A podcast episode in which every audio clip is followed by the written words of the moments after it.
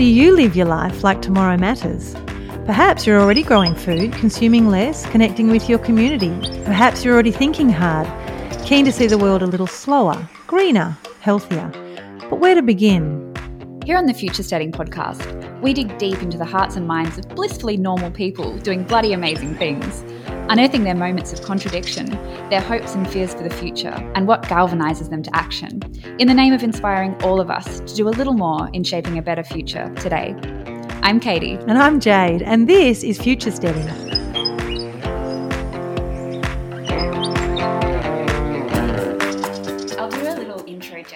Everyone knows who we've got on the line because we're feeling pretty excited and a little bit starstruck to be chatting with you today. You are Jess Scully. You're the Deputy Lord Mayor of Sydney, author of Glimpses of Utopia, which is 409 pages of positive solutions to our collective challenges, which I've really loved recently, and someone who's working super hard and extremely effectively to shape a sustainable and inclusive future. So, Jess, we're very, very grateful for your time today, and we'd love to start by asking how you came to be the person that you are and what your childhood entailed. Boy, you're just going way back there. Um, thank you, Katie. It's such a pleasure to be here. I love what you're um, the, the, way you're approaching this idea of, of, having an empowered future, one that has everyone playing a part. Um, and yeah, I'm really excited to be talking to you today. Uh, I, look, to go way, way back, I guess um, I think uh, my, my parents are both really optimistic people. Um, they see opportunity and excitement in everything. And um, while that sometimes drives me a little bit crazy, um, mm-hmm. I, I, also I think it's one of the most wonderful um, things that they've given me to, to, believe that I am capable of learning how to do things and to, that that seem hard at first, um, and that I think really, really crucially that um, that I, I deserve to have my voice heard, and I think that's something that was is really formative. And I I don't know if every kid has that opportunity, and I think that has been a key part in um, helping me feel empowered and and um, entitled to have my voice heard or have an opinion and have a say it's something really fundamental. And I, I, think only as I've gotten older have I realized that that's really the, uh, I guess, the superpower that I have is that I um, have been given a sense that I have the the right to have a say and that my to have my ideas heard.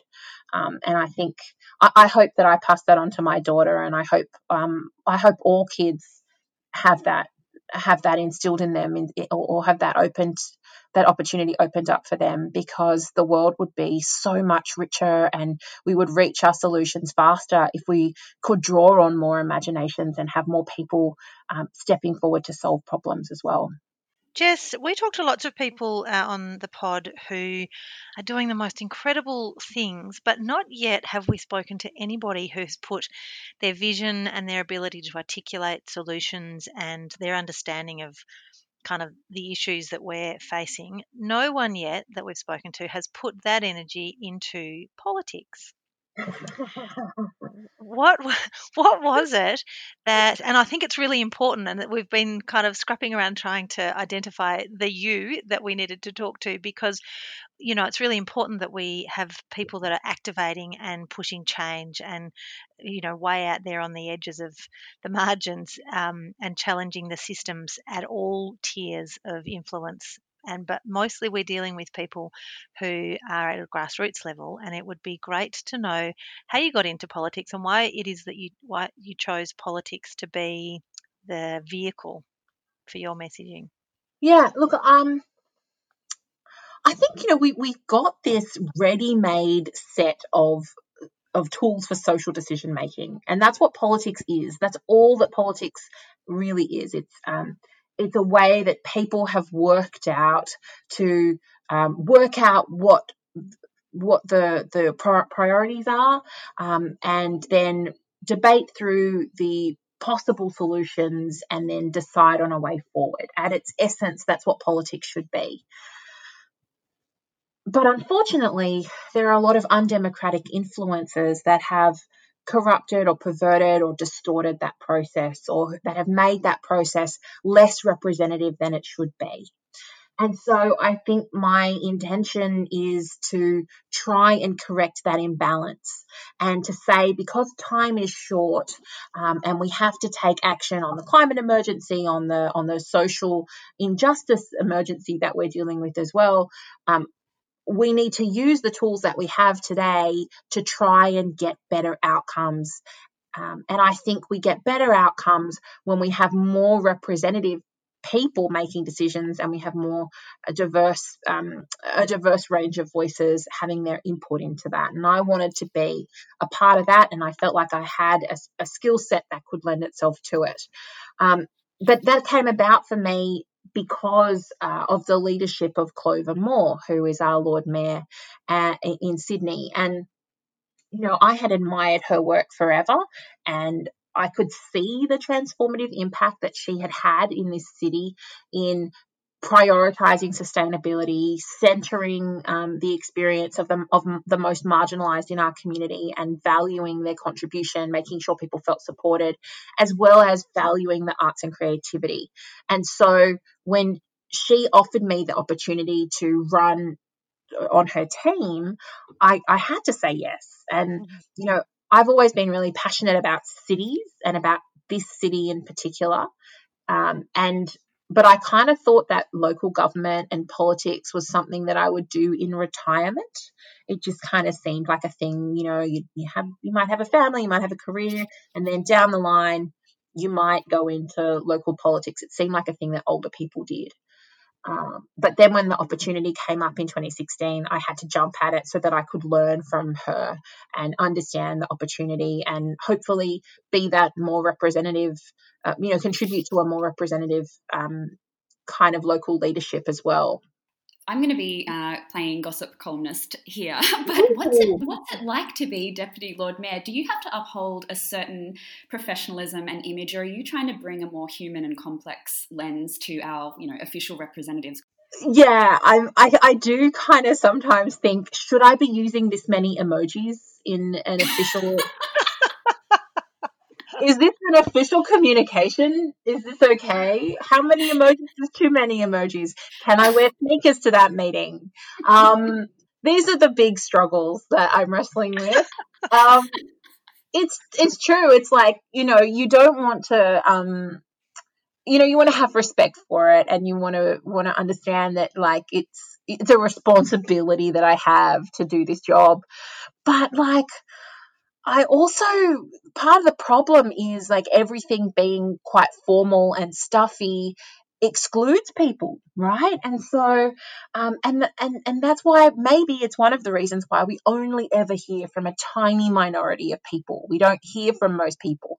So I think it's my job to try and um, humanize it, as you say, or just kind of make it all more accessible and relatable. Um, and that's why I will continue to use emojis, Katie. I'm going with it. Praise me. that's really wonderful to hear because I always, when I was thinking back on my uni days, it's the people who had that beautiful eloquence and could articulate their arguments so powerfully that kind of rose to the top and I feel like they get into politics, which is great when they're wise and broad, you know, broadly minded and trying to do good in the world, but it also, like you said, like you said, kind of selects for a certain type of person. And so, how is it that we bring in these other voices that might not actually have the words to express what it's like to be in this group or this group? How do we hear from those people and value what they have to say? I, I totally agree with you. Like, you know, I, I was never one of those people that was like in the debating team or, you know, wanted to to go to like UN mock trial or whatever the the various things were like and, and, I, I feel like there's a sort of a pathway that people go down and they become very good at the um, mechanics of it you know like the formal tools of of governance and and debate and and they join political parties and all that sort of stuff which is which is fine you know and and of course it's it's a form of public service really to do that but um but i think it also removes it, it, removes the opportunity for a lot of people who have had other things to do or have had other life experiences or other priorities. Um, so, how do we open it up? It's tricky because, you know, governments generally only hear feedback in a certain way. And so my concern is that if we focus too much on, you know, on, online petitions or social media or the kinds of ways of organizing or, or communicating with people that we might be more used to in our normal lives, we can generate a lot of heat and light, but we might not get, you know, the energy, the outcome that you need, right? So we have to find ways that we can we can galvanize and and and um, focus the energy of a lot of people and the people who are usually left out of the conversation, but make sure that it's heard in the ways that governments hear feedback, right? So, for example, you know, when there's a planning law change, so in local government, you know, all decisions around land use and what gets to happen on a piece of land or, you know, whose whose values or needs are prioritized when it comes to policy choices or the way that we spend money or offer grants all of those things have very formalized feedback mechanisms where we go on public consultation, we ask for submissions, you have to get submissions in in a certain time and in a certain way. And most people just don't pay attention, are busy, don't feel like that process is for them. And they just don't even, they might not even be aware of it, but it can have an impact in their lives. So, um, I suppose what I want to do is, is try and spread the word through unconventional channels about the ways that you can have feedback through those conventional channels. And also to let people know that your submission, I'm doing air quotes here, your, your input or your submission, it doesn't need to be complicated. It does it just needs to in dot points like you'd write an email, let people know your perspective or, or what you think isn't being considered. Um, and, and the City of Sydney has a process, a, website called uh, Sydney Your Say, uh, which kind of lists all of those things that we go out to community consultation on. And quite often, when you click through, they're just a really simple, like Survey Monkey style survey. And that is a perfectly valid way of having an input, just kind of, you know, a multiple choice, yes or no, here's what I think. Um, and that might be an easy way to get involved. And then there are probably slightly more, slightly harder or, or one level up uh, way of getting involved, and that's like writing an email. You know, finding out first of all who represents you um, around different issues, and then writing an email to to let people know what you're passionate about or what you think needs to be considered, uh, particularly as it relates to certain proposals or ideas that are coming forward. Uh, and I think I think that's really really important because you know, we tend to hear, as I said, from this very narrow band of people, and we tend to hear from people when they're in opposition to something, when they don't think, you know, that playground should be built or that cycleway should be built or that new affordable housing pro- project should go ahead. But we very rarely hear from people who are in support of things. Um, mm. We don't hear from people who want, who, who are proactive around changes uh, that might uh, might change or disrupt the status quo, but might have a beneficial impact or or that might be benefiting a group that isn't here yet you know it might be benefiting future generations it might be benefiting people who might be able to live in that housing if it was more affordable for example so i, I talk about you know I talk about YIMBYs because there's this concept of NIMBYs, not in my backyard. People who say, you know, I like those things, but just not in this neighborhood. But I need to hear from, and all of your elected representatives need to hear from people who are YIMBYs, who say, yes, in my backyard. Yes, I want solar panels. Yes, I want, you know, more green space. Yes, I want um, cycleways and affordable housing. Um, we need those positive voices as counterweights um, to the to the voices of opposition that we often hear. Jess, I want to ask you on a really personal level, you are as human as they come, and that's really inspirational for me. But um, in your humanness, you've somehow also managed to be an absolute voice for the arts and for social justice advocacy. And you're a mum and you're a, an author um, and a celebrated politician. That I mean, that is a CV that intimidates even the most highly achieving humans. How are you juggling the humanness and the reality of everything that you're biting off. Are you biting off and chewing like crazy and then just doing your best to stay above water? Or do you have some kind of rhythms and rituals and routines that um, would be great to share? Um, first of all, I'm coming here every day. Um, thanks, Jade. That was amazing. Um, this is the this is the kind of ego bath that I have been longing for. Um, this thank you. That was all so lovely. Look, I'm mostly choking. Um, I think I am biting off a lot, a lot of the time, and I'm mostly choking. And um, I don't know. I think I, I, the, the things that make it possible for me to do the stuff that I do um, are, are, really the kind of invisible infrastructure of support that's all around me. You know, I have a most amazing husband who um, took a year off when we had our daughter so that he could be the primary carer um, in, in, the first year that I was deputy Lord Mayor. Um, and that, you know, not everyone gets that. I'm so lucky, you know. I have you know, both of our families live just outside of Sydney, but they both have made themselves really available to come and help us with Ellie. And that is transformative. You know, I'm so fortunate in that regard. And I'm also really fortunate in that you know, I've always had this sort of portfolio career where I do a little bit of lots of different things that's allowed me to sort of schedule um, and, and, try and make some kind of a living while also doing council. Um, so I have I have so much help, and that's what makes it really possible.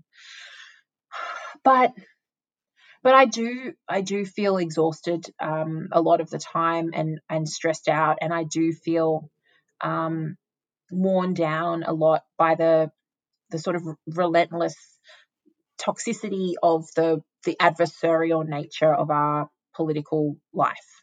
Um, and I do often feel um, disheartened by decisions that get made at, at other levels of government uh, that that I feel are, are taking away some of our potential or making it harder for us to build a fairer world. And and it's you know I feel a lot and I have a lot of uh, you know my emotions are very close to the surface and I I find that hard to deal with and and so you know I have a I have a I go to therapy I have a you know so I have a psychologist I have a coach who who I talk to about this stuff.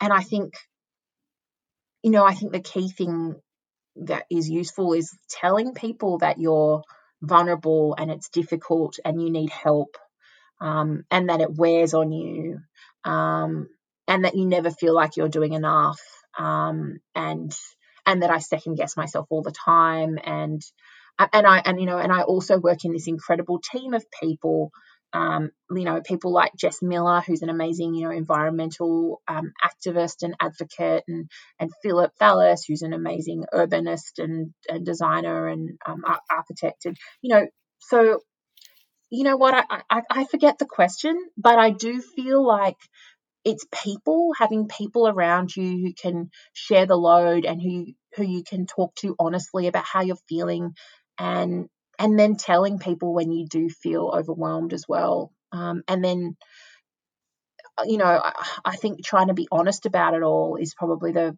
the best thing that i can do. In among in amongst all of the well not all of it but just the often human um, sense of disillusionment and, and overwhelm what is mm. it that brings you a sense of hope? Um there are so many amazing people everywhere and they're all like there's there's all these amazing people and whether they're cared about you know whether whether they care about like one bird and they're battling to save that bird or they care about you know a whole discipline or a community or you know, or like there are every day I meet people who are just putting their all of their passion and their capacity into making positive change. And that is incredibly inspiring. And you know, through writing the book, I got to meet people all over the world who are making change and modeling alternatives. Uh, but I just meet them all the time. You know, I'll, I'll take my daughter to the playground and start talking to, to, to someone there and find out that you know she's working on on um, you know this is something happened last week. You know, she, she's she's working to help people transition to careers that are about purpose and meaning and and and social impact. And you know, this is just just random people you meet um, standing next to the slide. You know, and uh, I find that incredibly um, uplifting and. It, it's always people I think that give me that feeling, and you know, having um, a young daughter makes it a huge difference as well because I kind of see the wonder of the world again um, as she experiences it too. Jess, I feel um, disheartened often when decisions are made, and I guess I'm speaking politically here, but decisions that are economically viable. They always have to stop, start and stop with money. And I'm wondering yeah. how you stand up for all of these wealths and values that we have um, right next door to us, you know, elders and arts and creativity and beauty and storytelling. And I, I know you do stand up for those things. What is your method of kind of defending those less economically viable but incredibly important and potent elements of our culture? Mm-hmm. It's a it's a hard one because um, you can go two ways with it. You can you can either defend the economic impact that this, those sectors have, you know, um, and that is a valid and, and actually a, a powerful and compelling argument. You know, there are more people who are employed in the care sector um, or in the arts than in the extractive economy. You know, there are more people in the caring and creative sector that employs more people. It has a, a more positive social um, outcome. Uh, you know, it, it leads to budget savings in the long run. All of those arguments are valid. But then you just end up falling into an economic argument and you almost um, fall into that habit of giving every, you know, knowing the, the price of everything and the value of nothing. And I had this this debate with um, a, a, Lakota woman I interviewed in the book, um, Stephanie Gutierrez, who she and I talk, talked about you know how, how do we how do we value and pay for indigenous knowledge and um, and community wealth building in a First Nations context. And we both wrestled with this idea of, well, do you put a do you quantify everything and put a value on it and put a and then and then make the argument that way, or do you say this is intrinsically human stuff? You know, this is the stuff that makes that, that is that is actually the core humanity that that we're um, that we're trying to preserve that the economy is supposed to serve so, um, so that's the constant tussle is is whether is between the intrinsic value of of caring arts and culture of of the stuff that is society, um, and the um, I guess accounting value of it um, that can be easily calculated by how many people it employs and the the impact on GDP. And I find myself taking using both of those arguments um, often, and I find it hard to reconcile sometimes. You know, when I use the transactional mindset, I sometimes feel a bit dirty about it because um, because there is something fundamentally human that needs to be that that should be valued. I think above those above above kind of a, a line item return. Um, but then again, you know, you're competing against the the the the value of education or or healthcare and all of these other things that are also intrinsically important, uh, but also cost money and and money has to be allocated between these competing needs. So I wrestle with that all the time. I haven't I haven't found a a, a, comfortable place between those two ways of talking about the value of, of the arts, culture, and care. Yes, it's a tricky one. Um, mm. And I mean, your book so your book is fabulous and it's called Glimpses of Utopia, but do you have an expansive kind of technicolor visual of utopia that you could tell us about? I know that you speak about um, not not universal basic income, but like universal basic services and things like that. Can you share some of those really extraordinary ideas that have come through in your book? Oh wow. Um, look, I have got a sort of like uh Frankenstein's monster, but in a good way. Like a composite image of, of a really fabulous place. Um, but it changes all the time. Um, as you know, I learn about something new and think, oh, we should have like the forest of Costa Rica, and we should have the transport system, and you know, like, uh, but that's a sort of a, a kind of mental game, uh, sort of thing. Um, for me, it's a really fundamental, basic idea, um, which is for me, a utopia is a place um, that values and includes everyone.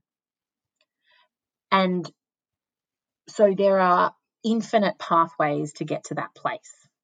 Um, and you could take so many different policy pathways to get there or, or, or, or try different sort of um, policy proposals to get to get there.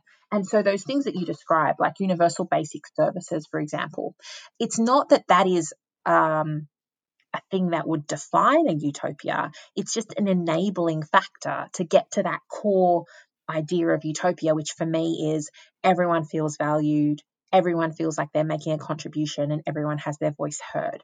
And universal basic services, which is just to explain, it's um, it's sort of different to a universal basic income because rather than giving everyone money um, and saying, okay, now go use this money to get the goods and services and the, the things that you need, it says, well, let's just fund as a society those things that people need. Um, so let's just fund um, housing and transport and internet and care and education. Um, and and let's and that doesn't mean let's let's provide one of those services for everyone and you must everyone must have the same thing all of those services could be delivered by local locally um, distinctive and locally relevant and useful entities that could be managed and run in different ways. They could be not for profits they could be cooperatives they could be you know commercial businesses you name it. But the there is an expectation that society provides that. And that would reduce the the load on people and hopefully give more people the ability to to have their voices heard to feel valued to feel seen and you know back back to kind of being it's enabling architecture for that utopian state of everyone feeling valued and and and and able to contribute um, so there's that. I mean, there's there's all of these different policy proposals that I think would lead us there, and the ones that were really exciting to me um, in the book um, were around things like tax and um, you know how what we what we incentivize through tax and what we um, sort of penalize or want to get less of, and and the way that we can use tax to to make that happen.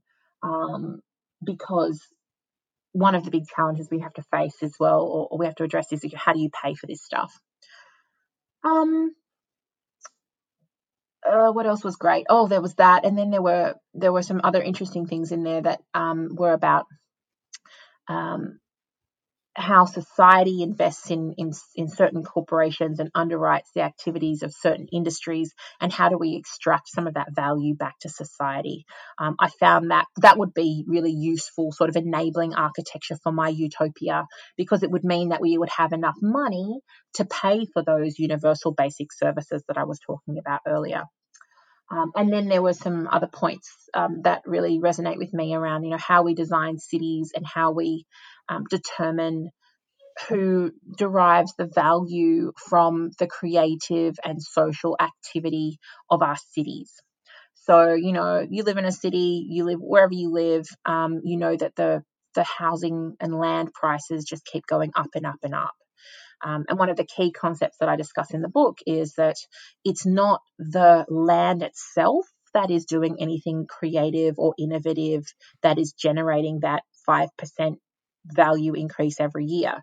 It's the activity of the human beings who live around it, who pour the coffee in the cor- on the corner, or who you know run that community garden, or who um, you know might be running operating the bus or whatever it is that, that's adding value to that location but but yet one person or one entity extracts the value from that as the landowner in the form of property prices going up and up and up and that can have a really antisocial outcome. It can cut a lot of useful and productive uses out. And you know, like it's almost it's kind of a it's like blasphemy in Australia to talk about about land value.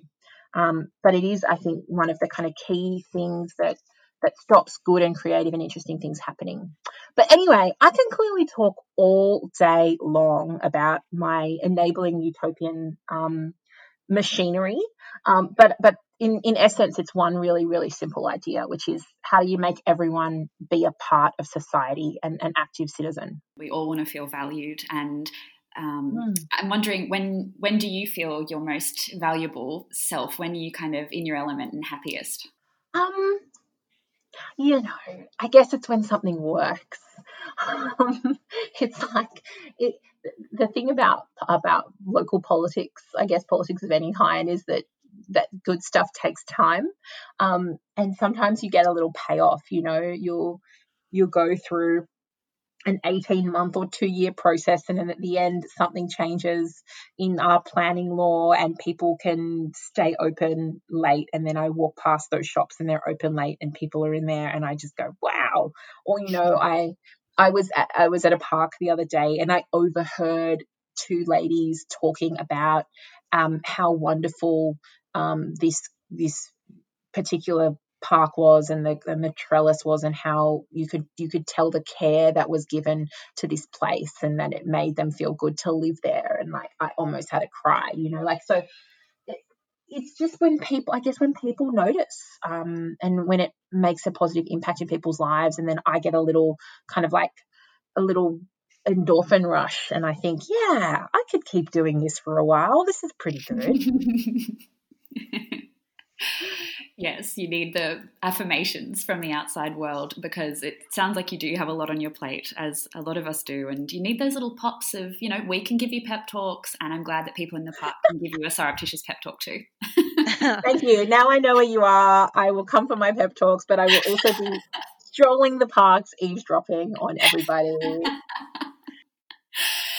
Um, we normally just kind of wrap up, but we're coming to the end ish of our conversation, and we really like asking if you'd like to dispense a piece, a nugget of wisdom um, to round out the convo, just about what a simple a simple action that people can take, maybe to connect with a neighbour or to start that culture of inclusivity. There's so many things that we can do.